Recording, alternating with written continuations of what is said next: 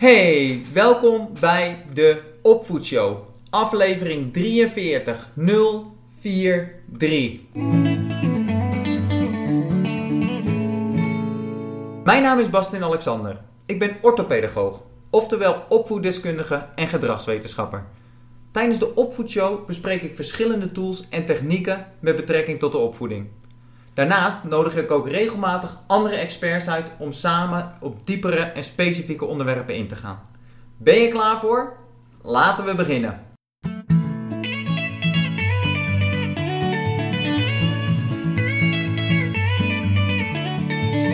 Ik heb weer een aflevering vol met golden nuggets voor je in petto over de passie vinden in je relatie. Als je nou tijdens het luisteren aan iemand denkt die de informatie goed kan gebruiken, sharing is caring. Vergeet niet om de aflevering te delen. En laat me ook weten wat je van de aflevering vond en welke tips je het meeste aansprak. Vergeet ook niet om een recensie achter te laten in de app waar je de podcastaflevering aan het luisteren bent. Het is vandaag Valentijnsdag, de dag van de liefde. En misschien zie je het als een commerciële trap, toch is het ook het perfecte moment om het eens over je relatie te hebben. Want ouder zijn is belangrijk. Maar het partnerschap mag hier niet bij inschieten en heeft ook zo'n belangrijke rol binnen de opvoeding om hierin het juiste voorbeeld te geven. En door alle hectiek en drukte kan dit er nog wel eens bij inschieten. Voor de aflevering van vandaag heb ik de expert over relatiecoaching uitgenodigd, namelijk Annemieke Visser. Je zult merken hoe aanstekelijk haar positieve karakter is en hoe fijn het is om naar haar te luisteren.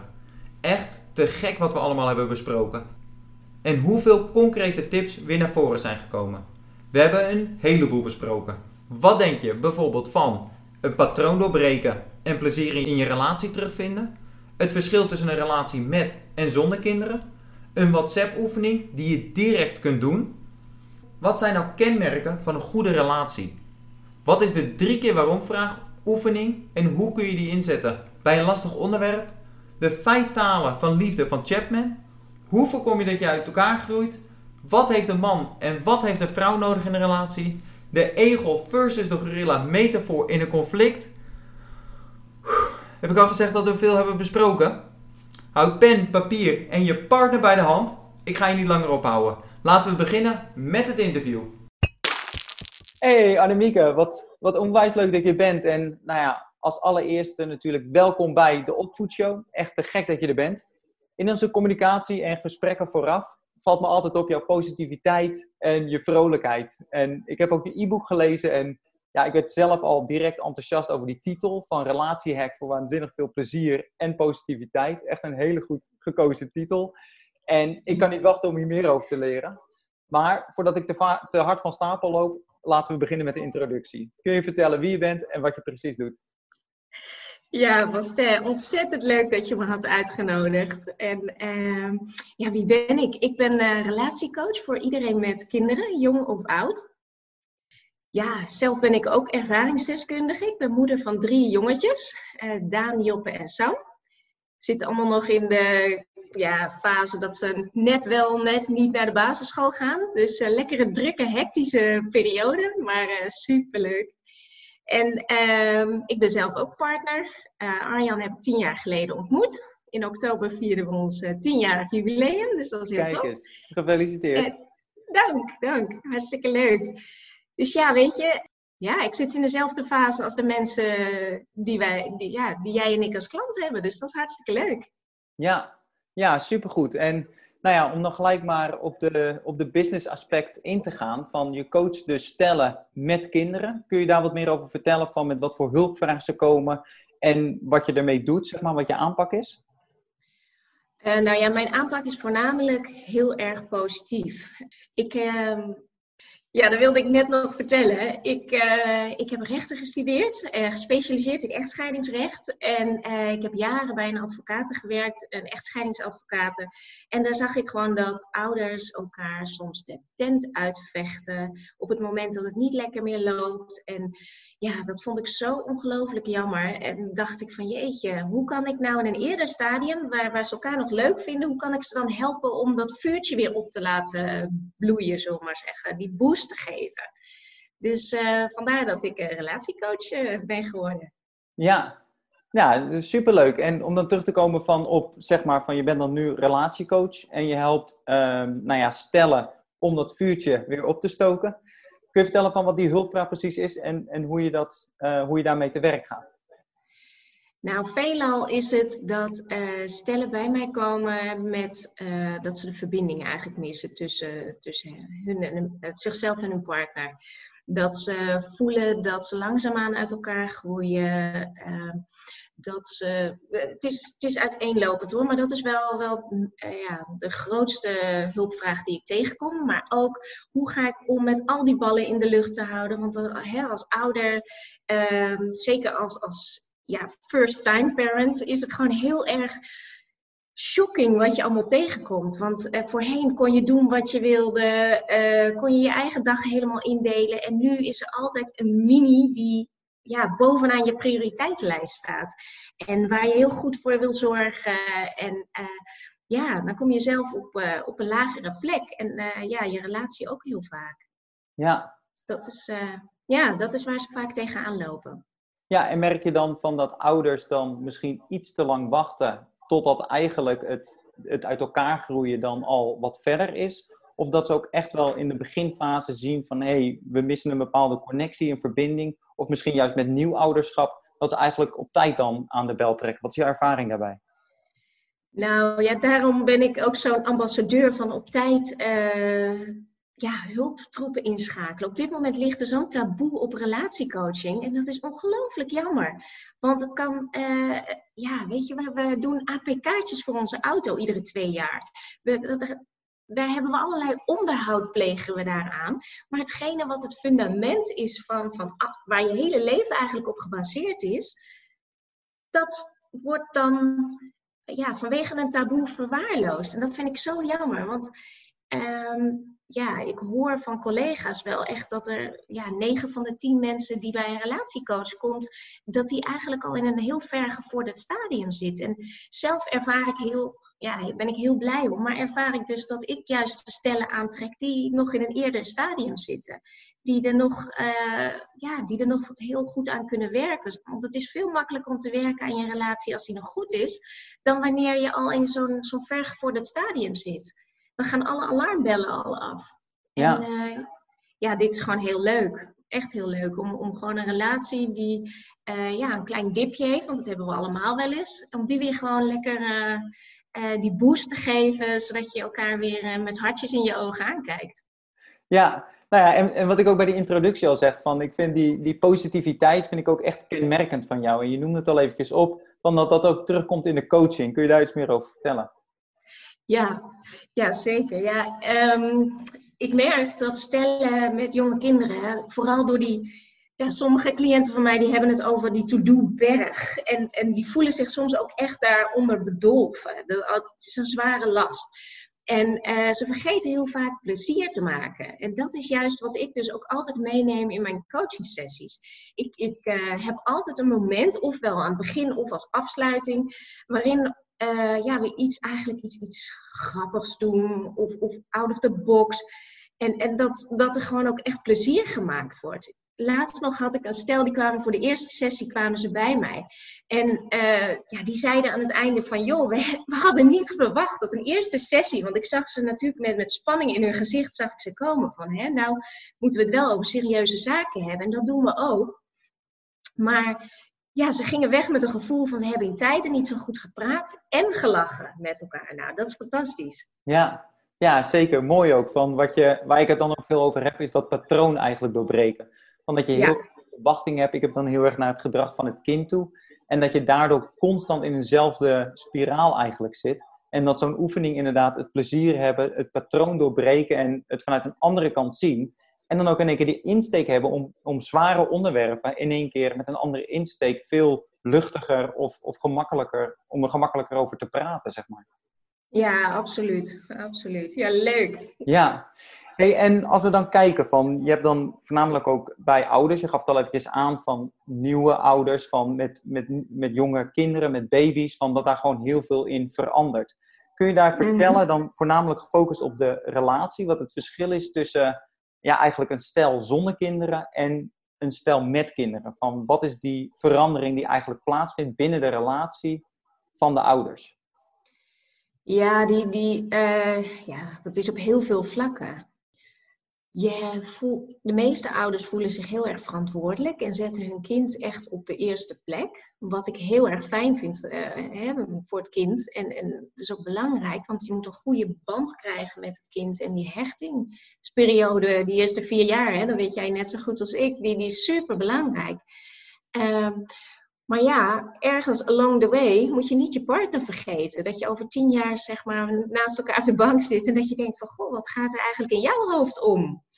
Dat je wel ook met elkaar in verbinding blijft. Want dat is eigenlijk het grootste cadeau wat je je kind kan geven. Want wat je nu ziet, is dat heel veel ouders die uh, gaan uit elkaar tegen de tijd dat het oudste kind vier of vijf jaar is dat is een beetje een kritieke periode. Dus juist die beginjaren, waarin je er heel veel op je afkomt, veel taken, veel verantwoordelijkheden, eigenlijk een beetje ja, het spitsuur van je leven, dan moet je elkaar niet vergeten. Je moet uh, ja, je, je relatie ook een prioriteit maken. Ja, en kun je dat iets, iets specifieker duiden? Van, het is precies wat je zegt, spitsuur, er is natuurlijk van alles gaande van hoe kun je dat niet uit het oog verliezen? Van wat is die verbinding precies en hoe kun je die aangaan of creëren binnen het spitsuur? Ja, dat, dat is natuurlijk per stel verschillend, maar voornamelijk met elkaar in gesprek blijven, leuke dingen blijven doen, uh, plezier met elkaar maken. En wat dat dan ook is, dat, dat verschilt natuurlijk per stel. Zo had ik laatst een stel die, uh, ja, die zeiden ook van ja, we hebben elkaar leren kennen op een toneelclub. Waarom doen we dat eigenlijk niet meer. Hè? En op een gegeven moment gaf ik ze ook een ludieke opdracht. En ik zag ze weer helemaal in hun element komen. Helemaal in hun rol inleven. Plezier met elkaar maken. En toen keken ze elkaar daarna aan. Toen zeiden ze van yes, weet je, dit gaan we weer doen. Ja. ja. ja wat goed inderdaad. En wat ik er dan ook een beetje uit hoor is van dat je met, als ouder, dat je dus een nieuwe rol eigenlijk krijgt. En precies wat je zegt, die eerste vier jaar en de hechting, natuurlijk allemaal super belangrijk. Maar dat sommige mensen van die rol als prioriteit, nou logisch, maar eigenlijk als enige rol nog gaan spelen en niet meer de rol van ouder of van partner zijn, waardoor ze eigenlijk ja. hun eigen leven daarin voorbij laten gaan en dan niet meer die beste versie van zichzelf kunnen zijn. Ja, ja, ja dat is precies. En uh, ja, ik vergelijk een gezin, een huishouden wel eens met een BV. Uh, op een gegeven moment zie je dat als je heel veel praktische zaken te regelen hebt, dat, dat de liefdesuitingen dat die, dat die steeds schaarser worden. Dat als je terugkijkt in je WhatsApp-geschiedenis, dat je alleen nog maar dingen ziet uh, die praktisch zijn, die je naar je partner stuurt. Van, vergeet je de broccoli niet, schat? Uh, weet je, dat soort dingen. Maar wanneer stuur je weer eens even zo'n zo'n appje dat je denkt van, yes, ik vind je leuk. Ja, ja wat een goeie inderdaad. Om daar eens... Uh en ook wel een uh, realiteitscheck natuurlijk. Want dat is op papier, het is schriftelijk. Je kunt het teruglezen. En voor iedereen te doen van kijk eens terug in je, in je WhatsApp-geschiedenis. En inderdaad, wanneer heb je iets niet BV-gerelateerd gestuurd als het bedrijf zijn, maar echt op een persoonlijk vlak. Uh, ja, wat een goede. Ja. ja. Ja, dat is heel leuk. Ja, en hoe je die liefde ook kan laten blijken, dat is ook wel echt uh, heel grappig. Want Ken jij de liefdestalen van Chapman? Nee. Dat is een, uh, een, uh, een man en die gaat ervan uit dat er vijf manieren zijn om je liefde te laten zien. En uh, de eerste is ehm, cadeautjes. Eh, dus dat hoeft niet groot te zijn, maar dat je gewoon even laat zien van ik heb eraan gedacht van wat voor jou echt speciaal is, wat jij leuk vindt, er is aan jou gedacht. Dat is dan een van de liefdestalen. De tweede is uh, tijd met elkaar doorbrengen. Dus ook echt die quality time. Dus je telefoon, social media uit. Weet je, gewoon echt aandacht. Uh, de derde is knuffelen en lichamelijk contact.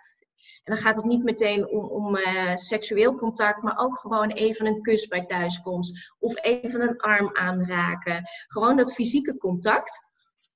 En de vierde is positieve woorden. En uh, dat gaat dan om complimentjes geven, een lief briefje neerleggen, uh, vertrouwen uitspreken. Dat als de ander iets heel graag wil doen, dat, dat, jij, uh, ja, dat je die andere motiveert. En um, de vijfde is, ja, ze noemen het met een, met een beetje suf woord, maar dienen. Dus de, ja, ervoor zorgen dat de ander uh, ja, zich verzorgd voelt, lekker eten koken. Uh, als jij iets graag wilt doen, dat, dat je partner er dan voor zorgt dat het allemaal mogelijk is en dat de kinderen verzorgd zijn. En uh, ja, wat je vaak ziet, is dat je de liefdestaal die je zelf eigenlijk heel graag zou willen krijgen, die ga je dus naar de ander spreken. Want iedereen gaat, heeft een moedertaal. En uh, je kunt die, die andere talen ook wel aanleren. een soort Nederlands als tweede taal, zeg maar, NT2. maar uh, die gaat je van nature iets minder makkelijk af dan je eigen moedertaal. En uh, wat je dus ziet, is dat heel veel stellen in hun beleving heel erg ehm, laten zien dat ze, dat ze gek zijn op de ander. Maar die ander die heeft een andere liefdestaal. Dus er zit een soort miscommunicatie. En op het moment dat je van dat soort dingetjes bewust wordt, ja, weet je, dan gaat het echt gewoon stromen. Dat is echt heel leuk om te zien. Ja, en ik vind het ook wel heel mooi, want het is eigenlijk iets heel concreets wat stellen die nu ook aan het luisteren zijn, van ook direct nu kunnen doen. Van, van, vijf, van die vijf talen, van wat is jouw primaire taal, van wat jij graag zou willen. En dan kan de ander inderdaad daar dan meer een effort in maken om meer die taal te spreken en het op die manier te laten zien voor de ander. Ja, precies. Ja. Heb jij een idee wat jouw liefdestaal is? Ik denk dat het voor mij de. Ehm, aan de ene kant zijn het bij mij de bewoordingen van iemand. Ik ben heel erg van het uh, iemand acknowledge, dus aangeven van, van. Ik had voorheen altijd heel erg dat ik iemand heel erg waardeerde en op een bepaalde manier complimenten gaf, maar ik sprak het nooit uit op de een of andere manier.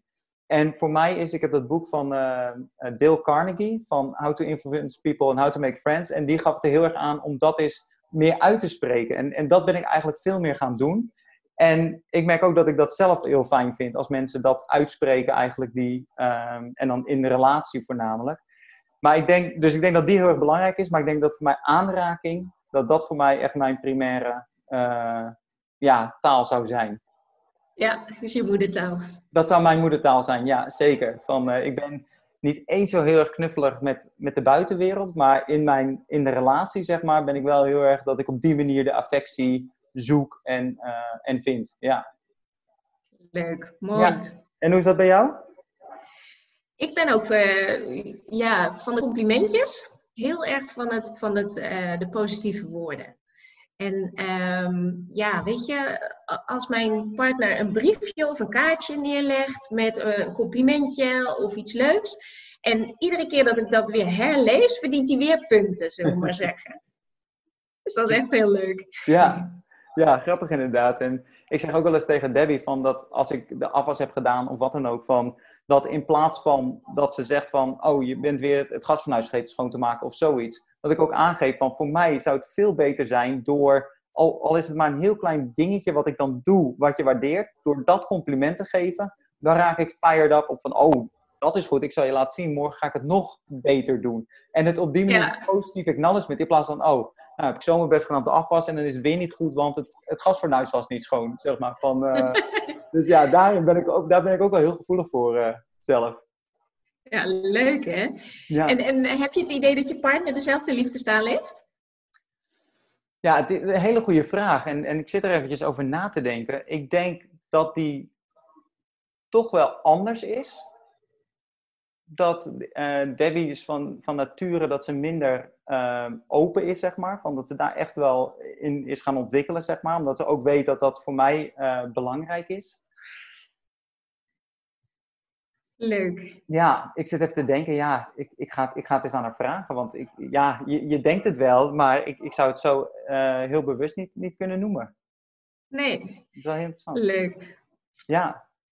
Ik heb op mijn website heb ik ook een quizje staan. Dus als, als Debbie die leuk vindt om te doen, dan ja. uh, kom je er ook snel achter. Ja, ja zeker. Ik, uh, ik zal ook een, een link in de show notes erbij zetten voor als mensen de, de quiz willen doen.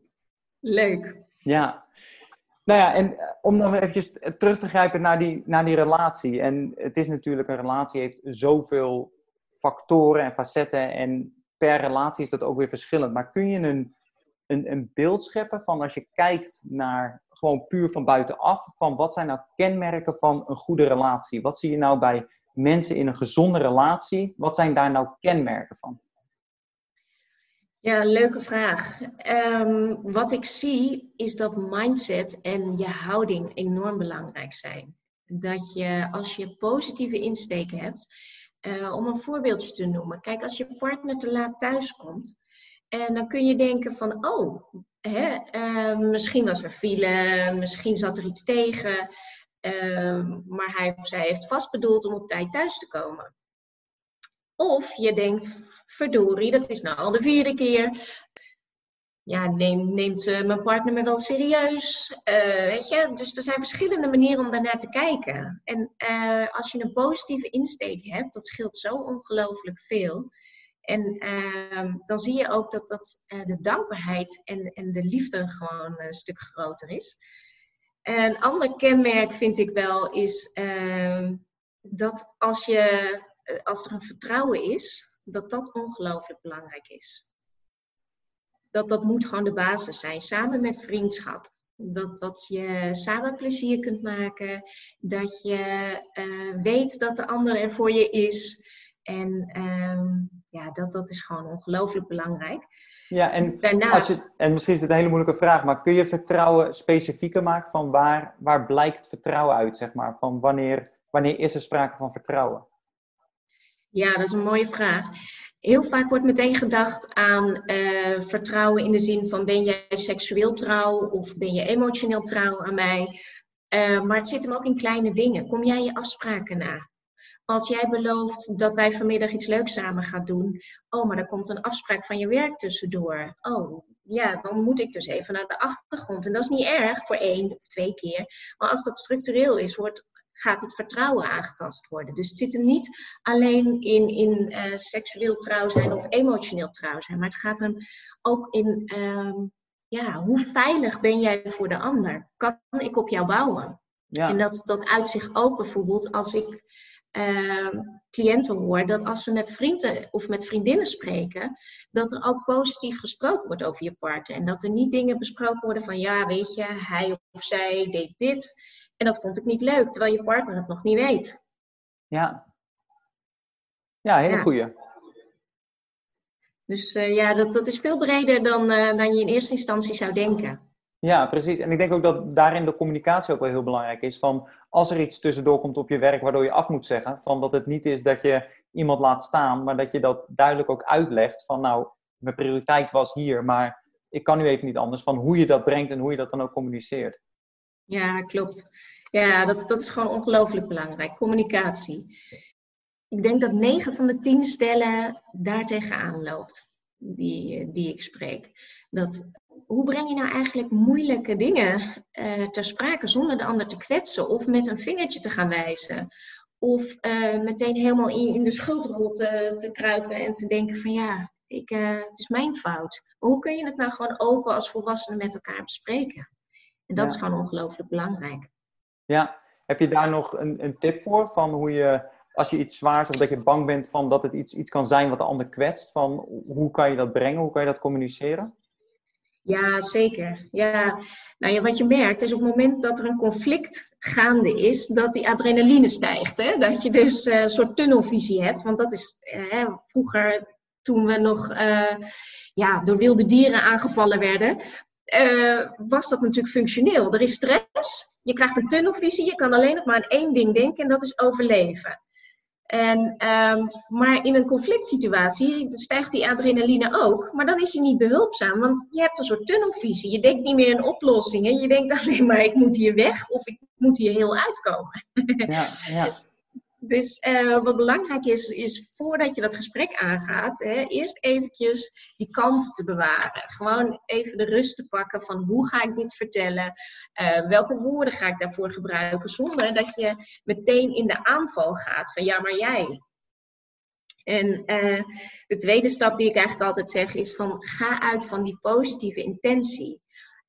wat zou de ander eigenlijk bedoeld hebben. Want jouw partner die doet echt nou in 99% van de gevallen nooit iets of zegt nooit iets alleen om jou te kwetsen. Er is altijd iets geweest wat diegene wilde bereiken, wat positief is. Uh, maar along the way ben jij, uh, ja, let's face it, gewoon de pineut. Hè? Dat, dat ja. is eigenlijk de, de consequentie. En uh, Ja, stap drie is dan om echt alleen bij de feiten te blijven. Dus te zeggen van oké, eh, niet zeggen ja, jij doet altijd. Of jij doet nooit, weet je dat? Ja. Maar gewoon te zeggen van hé hey Bastin, jij bent vandaag uh, bij wijze van uh, te laat gekomen. En dat was afgelopen dinsdag ook al zo. En dat vond ik, uh, toen ik met eten op je zat te wachten, vond ik dat heel vervelend, bijvoorbeeld. Hè? Ja. En um, dus alleen bij die feiten te houden. Dus uh, zonder dat je meteen die persoonlijkheid te grabbel gooit. Ja, en wat ik ook mooi vind wat je zegt en wat ik ook altijd met, met mijn klanten dan bespreek, is van om dan je eigen gevoel te beschrijven. Dus weg te blijven bij de vraag van was het goed of fout wat de ander deed. Maar veel meer wat was het effect op jou? Van ik vond het vervelend of ik voelde me in de steek gelaten toen je vorige week dinsdag te laat kwam en ik met het eten bleef zitten. Of iets in die trant, maar dat je in ieder geval echt je eigen gevoel inderdaad beschrijft. In plaats van jij hebt het fout gedaan. Juist, juist. Je hebt hem helemaal door. ja, dat is stap vier. Dus je emoties erbij benoemen en je behoeften. Van weet je, dan bedoel ik, uh, wat zit eronder? En als dat lastig is om, om je af te vragen, dan kun je drie keer de waarom-vraag aan jezelf stellen. Van waarom vind ik het belangrijk dat je op tijd bent met het eten? Ja, omdat ik me erop verheugd heb om samen met je te zijn. Maar waarom heb ik me daarop verheugd? Ja, omdat ik wil dat ik belangrijk voor je ben, dat ik het u doe. Weet je, dat zit erachter. Ja. En um, ja, dan is het ook veel makkelijker voor de ander om het te horen van, oh wacht even, je wil je vindt mij echt belangrijk. Daarom wil je graag met mij eten. Oh ja, nee, de volgende keer zal ik zorgen dat ik op tijd ben. Ja. Weet je? En um, ja, laatste is dan nog een concreet verzoek doen. Dus dat je ook echt zegt van uh, wat je wel wil. Dus niet van nou, dit moet je nooit meer doen. Maar oké, okay, wat, wat zou ik concreet willen?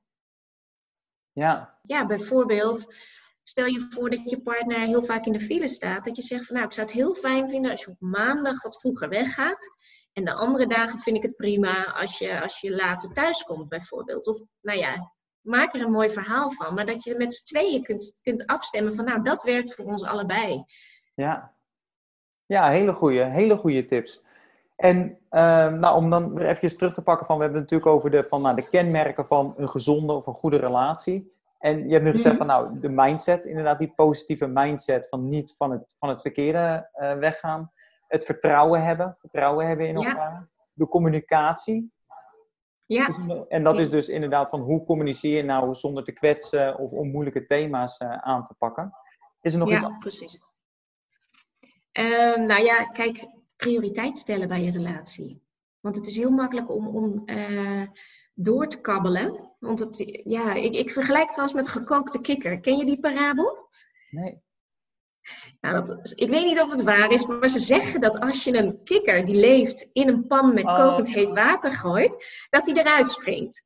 En uh, als je dat dus eerst gewoon die kikker in een pan met koud water doet en je stookt dat vuurtje eronderuit en het wordt, uh, onderaan en het wordt steeds lekkerder warm en op een gegeven moment wordt het echt bloedheet, naarmate die temperatuur stijgt, heeft die kikker het wel een beetje steeds meer onbehagelijk. Maar blijft gewoon zitten totdat die gekookt is. Dat is het verhaal. Ik weet niet of ik heb het niet uitgeprobeerd uiteraard, maar dat zeggen ze. en uh, zo is het ook in je relatie. Want je denkt, ja, weet je, ja, tuurlijk, we hebben wat aandachtspuntjes, maar het gaat nog best lekker. En en die temperatuur wordt steeds hoger. Maar als jij prioriteit stelt bij je relatie en dus ook dingen bespreekbaar maakt voordat je gekookt bent, om maar even zo te zeggen, dat, dat, ja, dat, is gewoon, dat werkt gewoon heel goed. Ja, en dan, ja, sorry, van, ik, ik kom toch weer terug op het, op het concrete, zeg maar, van wat is, hoe ziet dat eruit? Van hoe ziet dat, uh, het prioriteit van wanneer maak je prioriteit van de relatie? Van wat kun je doen om die prioriteit te verhogen? Over alles. Um, je kunt samen met elkaar uh, tijd creëren om, om ook activiteiten samen te doen. Waar, waar hebben jullie samen plezier in? Wat is dat? Um, ja, wat ik net al noemde bij de liefdestalen, hè? die social media, alle externe prikkels even uit te doen en echt naar elkaar te luisteren. Want jij bent belangrijk voor mij, ik luister naar jou ik, ik neem echt de tijd om nu even te horen wat er in jouw hoofd omgaat. Uh, ja, je, te interesseren in andermans hobby. Niet af te schrijven als van, oh, dat is niks voor mij. Maar gewoon een keer mee te gaan, bijvoorbeeld. En, en uh, ja, te ontdekken van wat hetgene is dat die ander daar zo leuk aan vindt. Want jij hebt misschien, oh, voetbal, hè, de meeste vrouwen van, oh, voetbal heb ik geen zin in. Maar waar gaat het hem eigenlijk om? Weet je, wat is het? En misschien kom je erachter dat het wel echt super leuk is. En andersom ook. Dus uh, ja, interesse. Ja. ja, wat ik ook wel uithaal van het, het niet maar organisch laten groeien. Of van pas op het moment dat jij interesse hebt van dat het dan samen gaat. Maar echt er bewust daarnaar kijken van, nou, wat kan ik doen? En dan is die liefdestaal ook wel heel erg mooi van, wat kan ik nu doen om die prioriteit te maken? Of wat voor actie, wat voor vraag, wat voor gesprek uh, kan ik doen om, om dat uh, te laten zien? Ja, absoluut. Ja, heel erg mooi. Um, is er nog één? Of, of had je de, de want we, zitten, we hebben er nu vier. Ja, wat, wat ik nog, nog als laatste wil toevoegen is uh, de gunfactor. Want als je ouder wordt, is, eh, ouders wordt bedoel ik, dan eh, ja, betekent dat dat je toch een stukje vrijheid inlevert. Want als jij weggaat, betekent dat je partner thuis is of dat er een oppas geregeld moet worden. En uh, daardoor is het heel vaak dat, dat het wel iets van, je, van de ander vraagt als jij iets voor jezelf gaat doen. En daarin is die gunfactor ook super belangrijk. Dat je het voor elkaar doet. En dat je samen gewoon uh, ja, elkaar stortingen doet eigenlijk op een emotionele bankrekening. De, ah, ja, ja. Ze gaan ervan uit dat je, um, ja, je moet een positief saldo houden. En door dingen voor iemand anders te doen, doe je stortingen op een emotionele bankrekening. En uh, dit soort dingen, ja, dat, dat zorgt gewoon dat die liefde gewoon uh, lekker blijft stromen. Ja, hele mooie, mooie metafoor ook, de, de emotionele bankrekening. Ja. Heel erg mooi. En um, nou ja, wat, wat ik ook nog wilde vragen van, het is natuurlijk ook een beetje een, een, een hot topic, maar het uit elkaar groeien. Van helemaal met ouders, spitsuur, van alles is mogelijk. Hoe ziet dat eruit, het, het uit elkaar groeien? Nou ja, we hebben natuurlijk al heel veel besproken van hoe voorkom je nou het, het uit elkaar groeien. Maar kun je daar nog iets meer over vertellen? En misschien ook in, in je ervaring met, met klanten van wat is dat precies, het uit elkaar groeien? Wat gebeurt er? Hoe verlies je elkaar along the way? En hoe kun je elkaar daar weer in terugvinden? Ja, weet je, dat, dat verschilt natuurlijk per stijl. Maar wat ik zie is dat mensen steeds minder prioriteit bij hun relatie leggen. Dat ze steeds minder samen gaan doen. Dat ze uh, ervan uitgaan dat hun partner er nog wel is. En dat dus je werk, je deadline, je uh, kinderen tijdelijk even boven je partner worden gesteld. En op het moment dat dat een korte periode is, is dat helemaal prima. Maar als dat uh, want ze zeggen vaak, het is een fase, hè? maar die fase duurt verdomd lang als dat, uh, als dat telkens gebeurt. Weet je, uh, zeker als je meerdere kinderen hebt, dan kan dat best een aantal jaren zijn. En dat is, ja, dat is wel wat ik zie gebeuren. Dat er dan minder prioriteit bij de partner wordt gelegd. Vanuit van hij of zij is er wel. En dat die communicatie gewoon steeds minder wordt. Dat je denkt te weten wat de ander wil, vindt, denkt. Ja. Ja. Dat, dat er gewoon ingevuld wordt voor de ander. Ja. En als je dan kijkt van, van die prioriteit leggen bij de, uh, nou ja, bij de relatie inderdaad. En die fase op een gegeven moment ook weer bewust van... Oké, het is een fase geweest, maar hij duurt nu te lang. We moeten dat patroon weer doorbreken. Het is natuurlijk per uh, persoon is het verschillend. En in elke relatie is het verschillend. Maar je hebt natuurlijk van ja, de, de mannen van de Mars en de vrouwen van Venus. Van, is er iets van een, een generalisatie eigenlijk dat je ziet van nou, als ik als man zijnde naar Debbie toe, van dat het is van ja, een vrouw is meer de verzorgende en de man is meer de, de jager. En dus die wil uh, op, op die manier verzorgen. Van dat, dat je zegt van ja, dat zijn wel stereotype uh, geslachtskenmerken van wat iemand nodig heeft in een relatie. Of waarin je dus die prioriteit of die actie kan doen naar de ander toe. Ja, wat jij schetst, dat, dat zie ik inderdaad terug in de praktijk. Ik zie dat uh, vrouwen zich uh, veelal richten op de opvoeding van de kinderen, op de verzorging van het huis, ook verzorgend zijn richting hun partner. En ondanks dat we nu in 2020 zitten, is dat nog steeds uh, een soort taakverdeling, een soort overtuiging die we allemaal in ons hoofd hebben.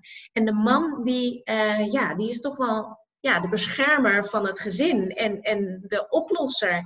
Die, die denkt praktisch na over de problemen die er zijn.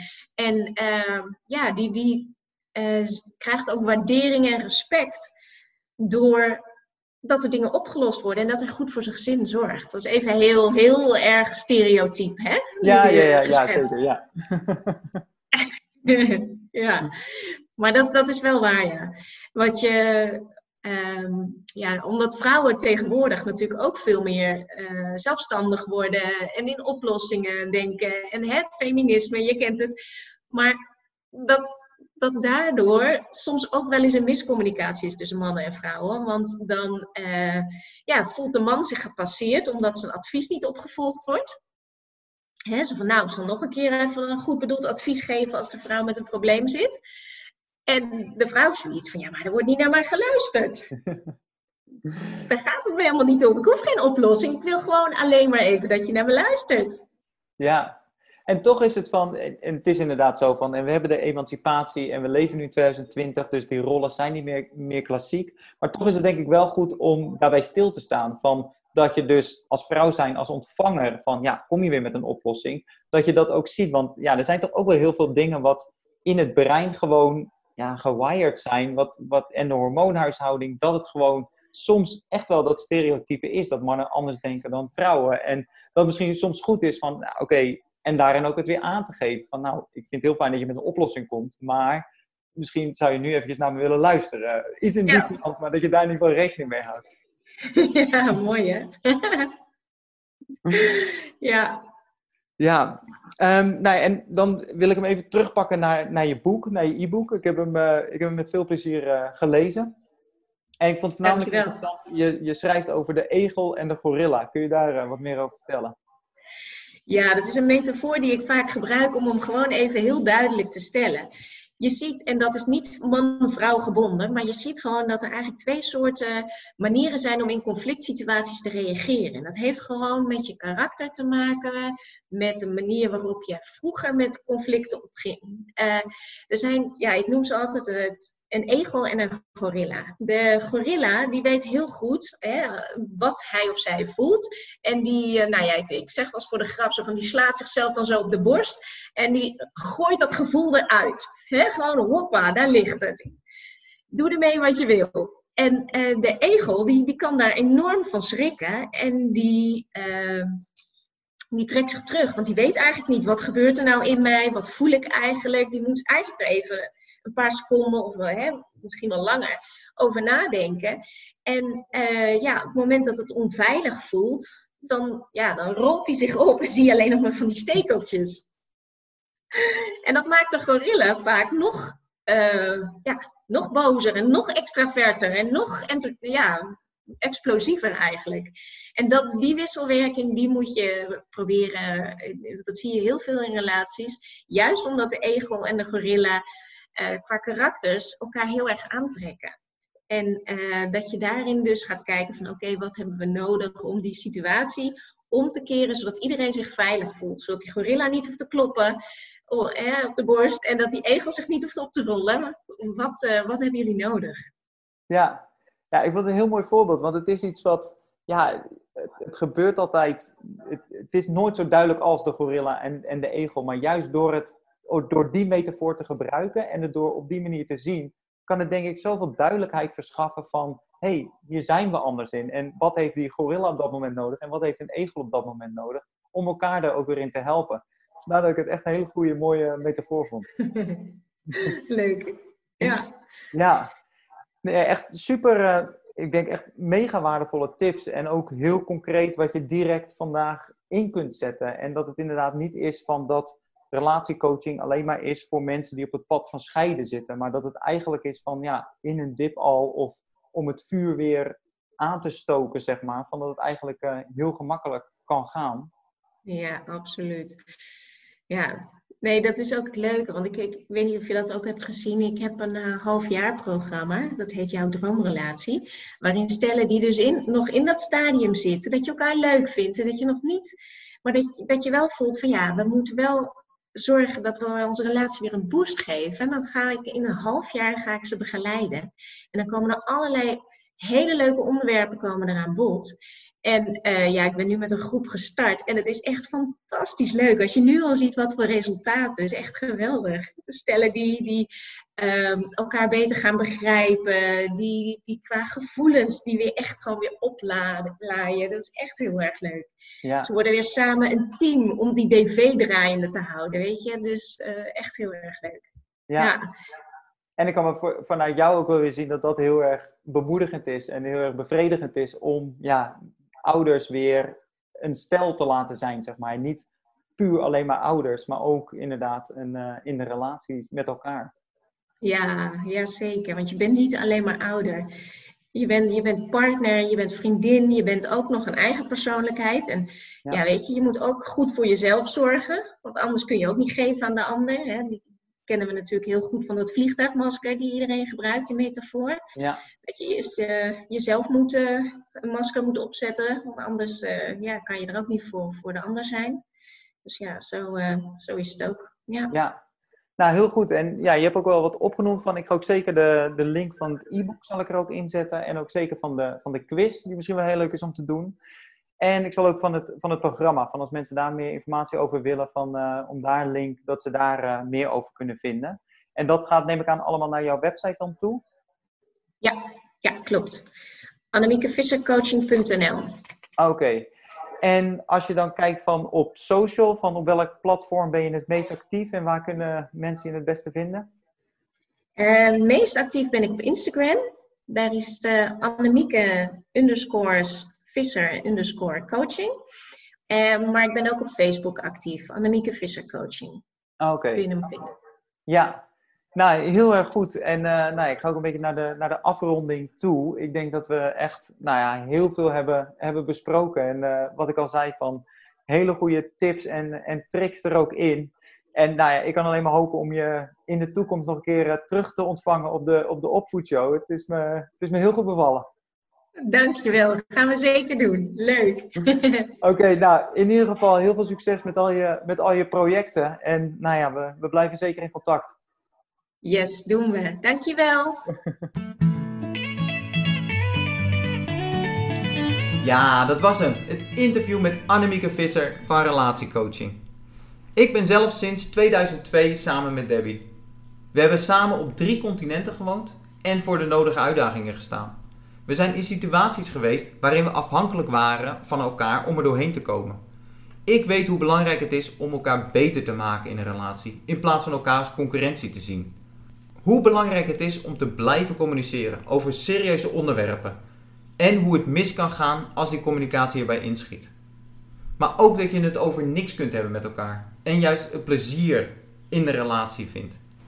Naar aanleiding van het interview met Annemieke hebben we ook een aantal oefeningen gedaan om elkaar nog beter te leren kennen. Ga het gesprek met je partner aan. Kom erachter wat jouw moedertaal is van de liefde. En wat de taal van je partner is. En wat jij daarin kunt doen om die taal beter te leren spreken. Een goed voorbeeld zijn voor je kinderen is zo ontzettend belangrijk. En daarin ook het voorbeeld zijn van wat is een goed huwelijk. Want vergeet niet, kinderen leren door wat ze zien en niet door wat ze horen. Stel jezelf als doel om een betere partner te zijn. Ook al is het maar 1%. En wacht hierbij ook niet tot de ander de eerste stap zet. Onthoud, wat is jouw opvoeddoel voor de opvoeding en houd deze helder voor ogen. Het helpt om de kleine struggles te relativeren, niet uit principe op te voeden en het geeft een duidelijk einddoel waar je naartoe aan het reizen bent met elkaar. Heb je de opvoedshow met iemand gedeeld? Al zou het maar met één iemand zijn, dat zou al een enorme impact hebben. Vergeet ook niet om een recensie achter te laten. Dit was de aflevering voor deze week. Zet hem op, go get them. Je kunt het. Tot volgende week. Ciao.